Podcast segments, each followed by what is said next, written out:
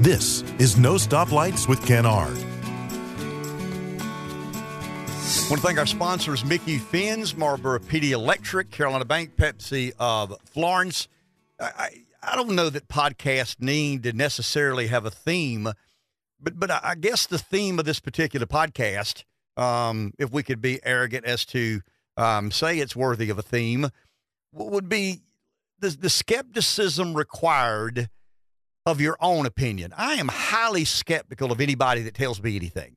I mean, I become very cynical. I become almost a damn conspiracy theorist, to be honest with you. I kind of traffic in conspiracy theories. And as the old saying goes, I need a new conspiracy theory t shirt because all my old ones came true. Um, but, but I want to concentrate on what we believe, what, what we fundamentally believe in, and why we believe in, and why we believe it's worthy of, of the trust that we place in these um in these issues. We for a week have tried to reasonably process the issue in in uh, in Israel, and I'm talking about the horrific acts of Hamas over the weekend, um, the slaughtering of innocent Jews, the beheading of innocent Jewish children, um, the lack of condemnation by certain elected officials in America. Um, but but then you've got to address, okay, if I believe um, that you know this side has more, this side has the higher ground uh, than this side. Why do I believe that? And and, and I want to say this: my adherence to a biblical worldview probably does skew my judgment when it comes to Israel and Holy Land and and God's chosen people. I am a professing Christian. I believe in the Old and New Testament. Uh, I believe in the God of Abraham. I believe that um, King David at about 1000 BC, um, but basically authorized Jerusalem to be a city under under Jewish rule. But but I also accept the fact that of the I mean there, there are probably more people in the world. Uh, what six and a half billion, seven billion people in the world, roughly three billion have a um, you know a, a Judeo-Christian worldview.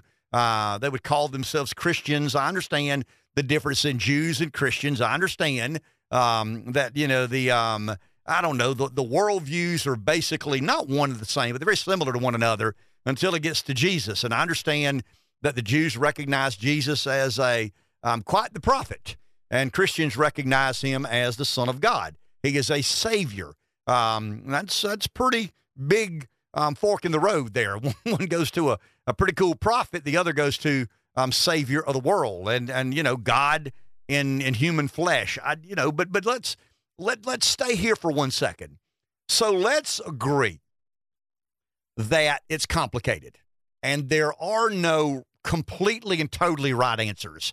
Um, I do believe that it's worthy of being critical of Jews and the way they've addressed uh, some of the issues of Palestinians. And I'm talking about uh, I mean, I'm willing to put on the table apartheid and occupation. I'm willing to put on the table a two state solution. Why? Because I'm not that damn sure of my own opinion. I mean, I just said that I believe my opinion is more forcefully shaped by my biblical worldview than the rest of the world believes is deserving. I'll accept that as part of my uh, imperfect view. I, my ascribing to a biblical worldview does certainly not exempt Jews from making mistakes and being wrong and mistreating Palestinians. I don't know um, the most horrific example of Jews' treatment of Palestinians. I don't profess to know. Um, I, I, do know that for about four or five hundred years, the Ottoman Empire controlled the city of Jerusalem, probably the the epicenter of the Christian faith. And I understand that the majority of Ottoman imperialists were um, Islamic. So, so I accept that Jerusalem has a, a certain and special meaning to not just Jews and Christians, but Muslims as well. I understand to some degree the complications of uh, Jews and, and Muslims. I, you know, I, I think there's a, um, a, a, great historical story to be told um, there. So, so I'm not here to proclaim the Jews are blameless and everything lies on the Palestinians for electing Hamas is their, you know, official government, and you get what you deserve. And if innocent Palestinians are to be slaughtered, then that's just um, that's the price you pay for allowing a government like Hamas, which is a terrorist organization. And I want to make clear, Hamas is not a militant organization. They're not freedom fighters. They're terrorists. They're cold blooded killers. They're barbarians. And, uh, and, the, and the Palestinians chose to elect them as their government. Now, under what circumstance? I don't live in Palestine. I don't live in, in the Gaza Strip. I don't know if someone shows up at your door with a ballot and a machete or a ballot and a machine gun. And I don't know what I would do if I were a Palestinian and somebody knocked on my door and said, It's time to vote. Here's the ballot and here's a machete. Or here's um, you know, here's Hamas and and the machine guns. I mean, it's easy to say from afar what you should or should not do. But but my point is this.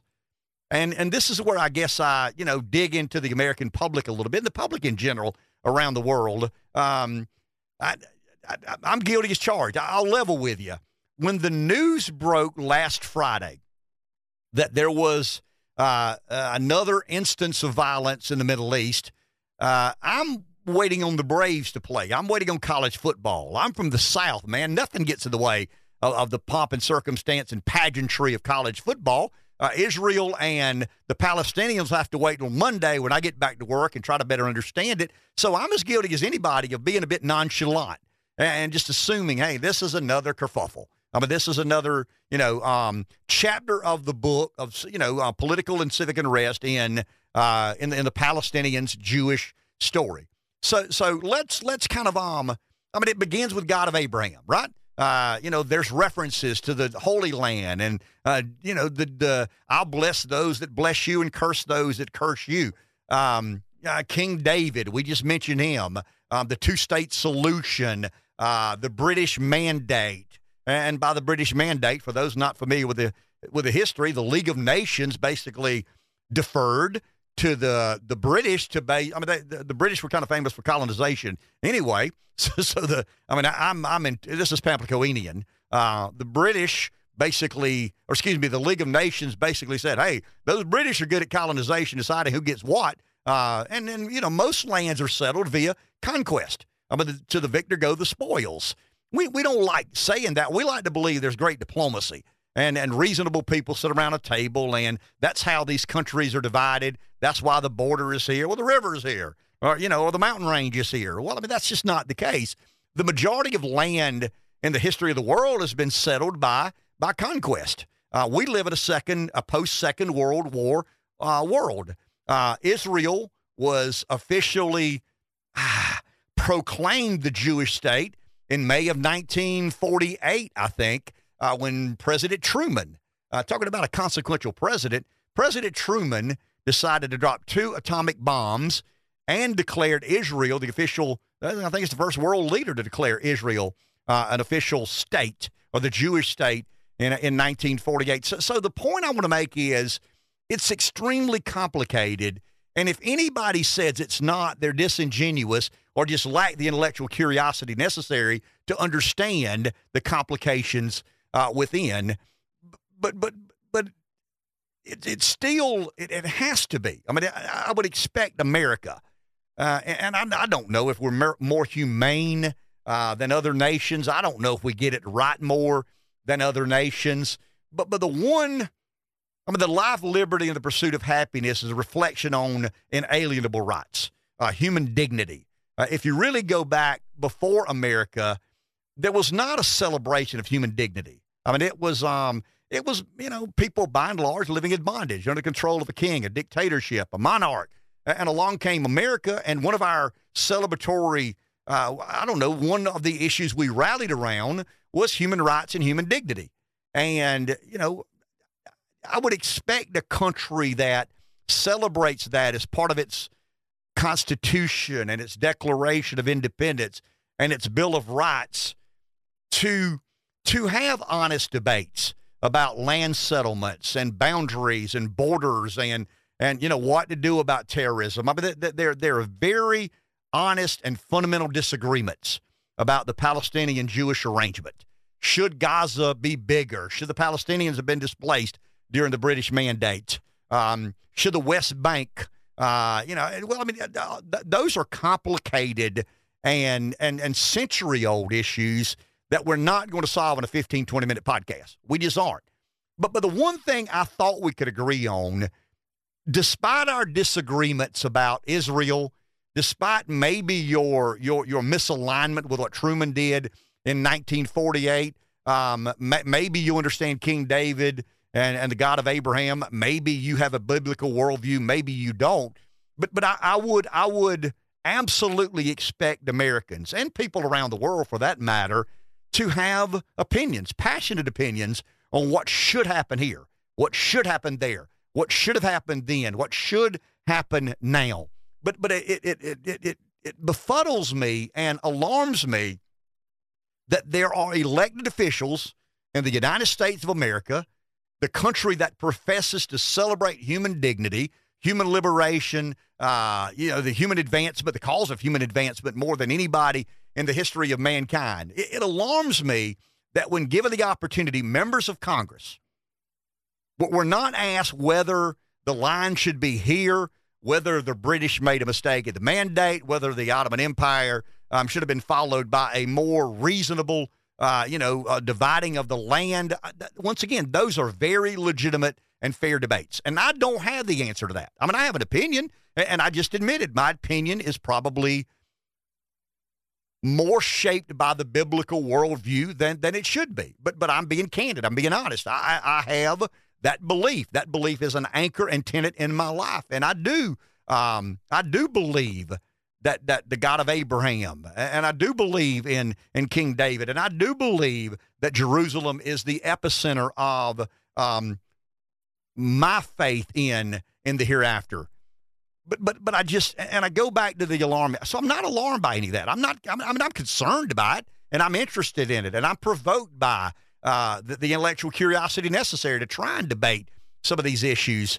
But but the one thing that I find most alarming, or found most alarming, was when members of Congress were offered an opportunity to not decide where the boundary should be, to not decide whether the Palestinians have been more mistreated than the Jews had, whether Israel had a right to exist, whether a Jewish state was authorized by, you know, the United Nations. And uh, we've mentioned all these apartheid, occupation, two state solution, Hamas, Hezbollah. Um, the, the I mean the the the Holocaust and I mean all these are critical elements to the I guess never ending debate and one of the most consequential episodes in, in, in world history.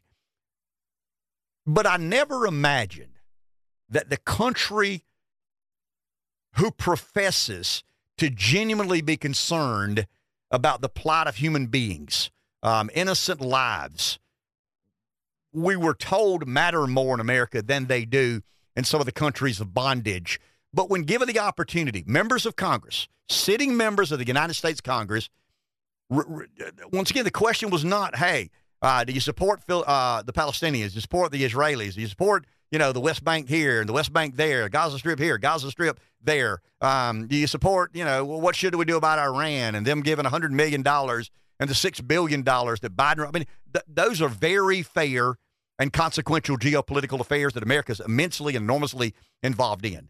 But, but in closing, my concern, to the point of being alarmed, is members of Congress being unwilling to condemn the barbaric slaughtering, mutilating, um, butchering of innocent Jewish children and infants.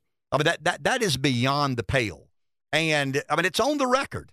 For forget some of the Twitter accounts by BLM and their support of Palestine. I wonder if they understand some of the historical context of, you know, what it means to say, I stand with Palestine. I wonder how many of these people who tweet their support of Palestine understand the Palestinians elected Hamas as their official government? But we've got members of Congress, when given an opportunity, to condemn the slaughtering and butchering and beheading of Jewish children and infants, refused to do so. And these are members of Congress who never have a problem commenting on anything. One member in particular, you know, let's indict the SOB. When given the opportunity, I will. And this person has been given uh, an opportunity to condemn, condemn the butchering of innocent Jewish children and infants, and they took a pass. And that's where we are in America today. I welcome diversity. I welcome equality. I welcome different opinions. I think debate and dialogue are essential to where we are. But but if we have become a place that is not united and in unanimous support of condemning the butchering and and subhuman treatment of innocent lives, then you know m- maybe we're not a country that exists today to follow a constitution or a bill of rights or a declaration of of independence. And I don't want to call anybody anybody by now. You're certainly entitled to your opinion. I, I just think, wow. I mean, is that who we've become um, today?